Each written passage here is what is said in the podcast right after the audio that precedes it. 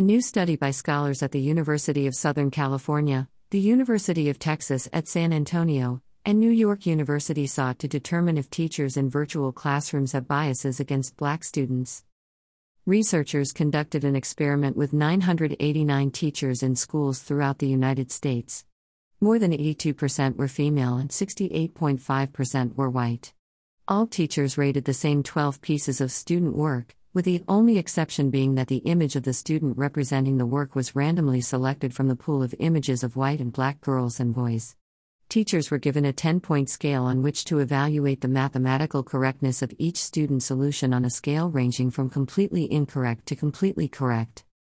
The researchers found that there was not a significant statistical difference between the teacher's evaluation of the correctness of responses between black and white students.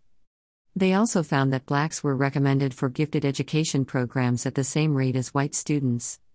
For students whose answers were not rated as completely correct, black students were more likely than their white peers to be recommended for individualized education programs, IEPs, for students who need extra help and support in school.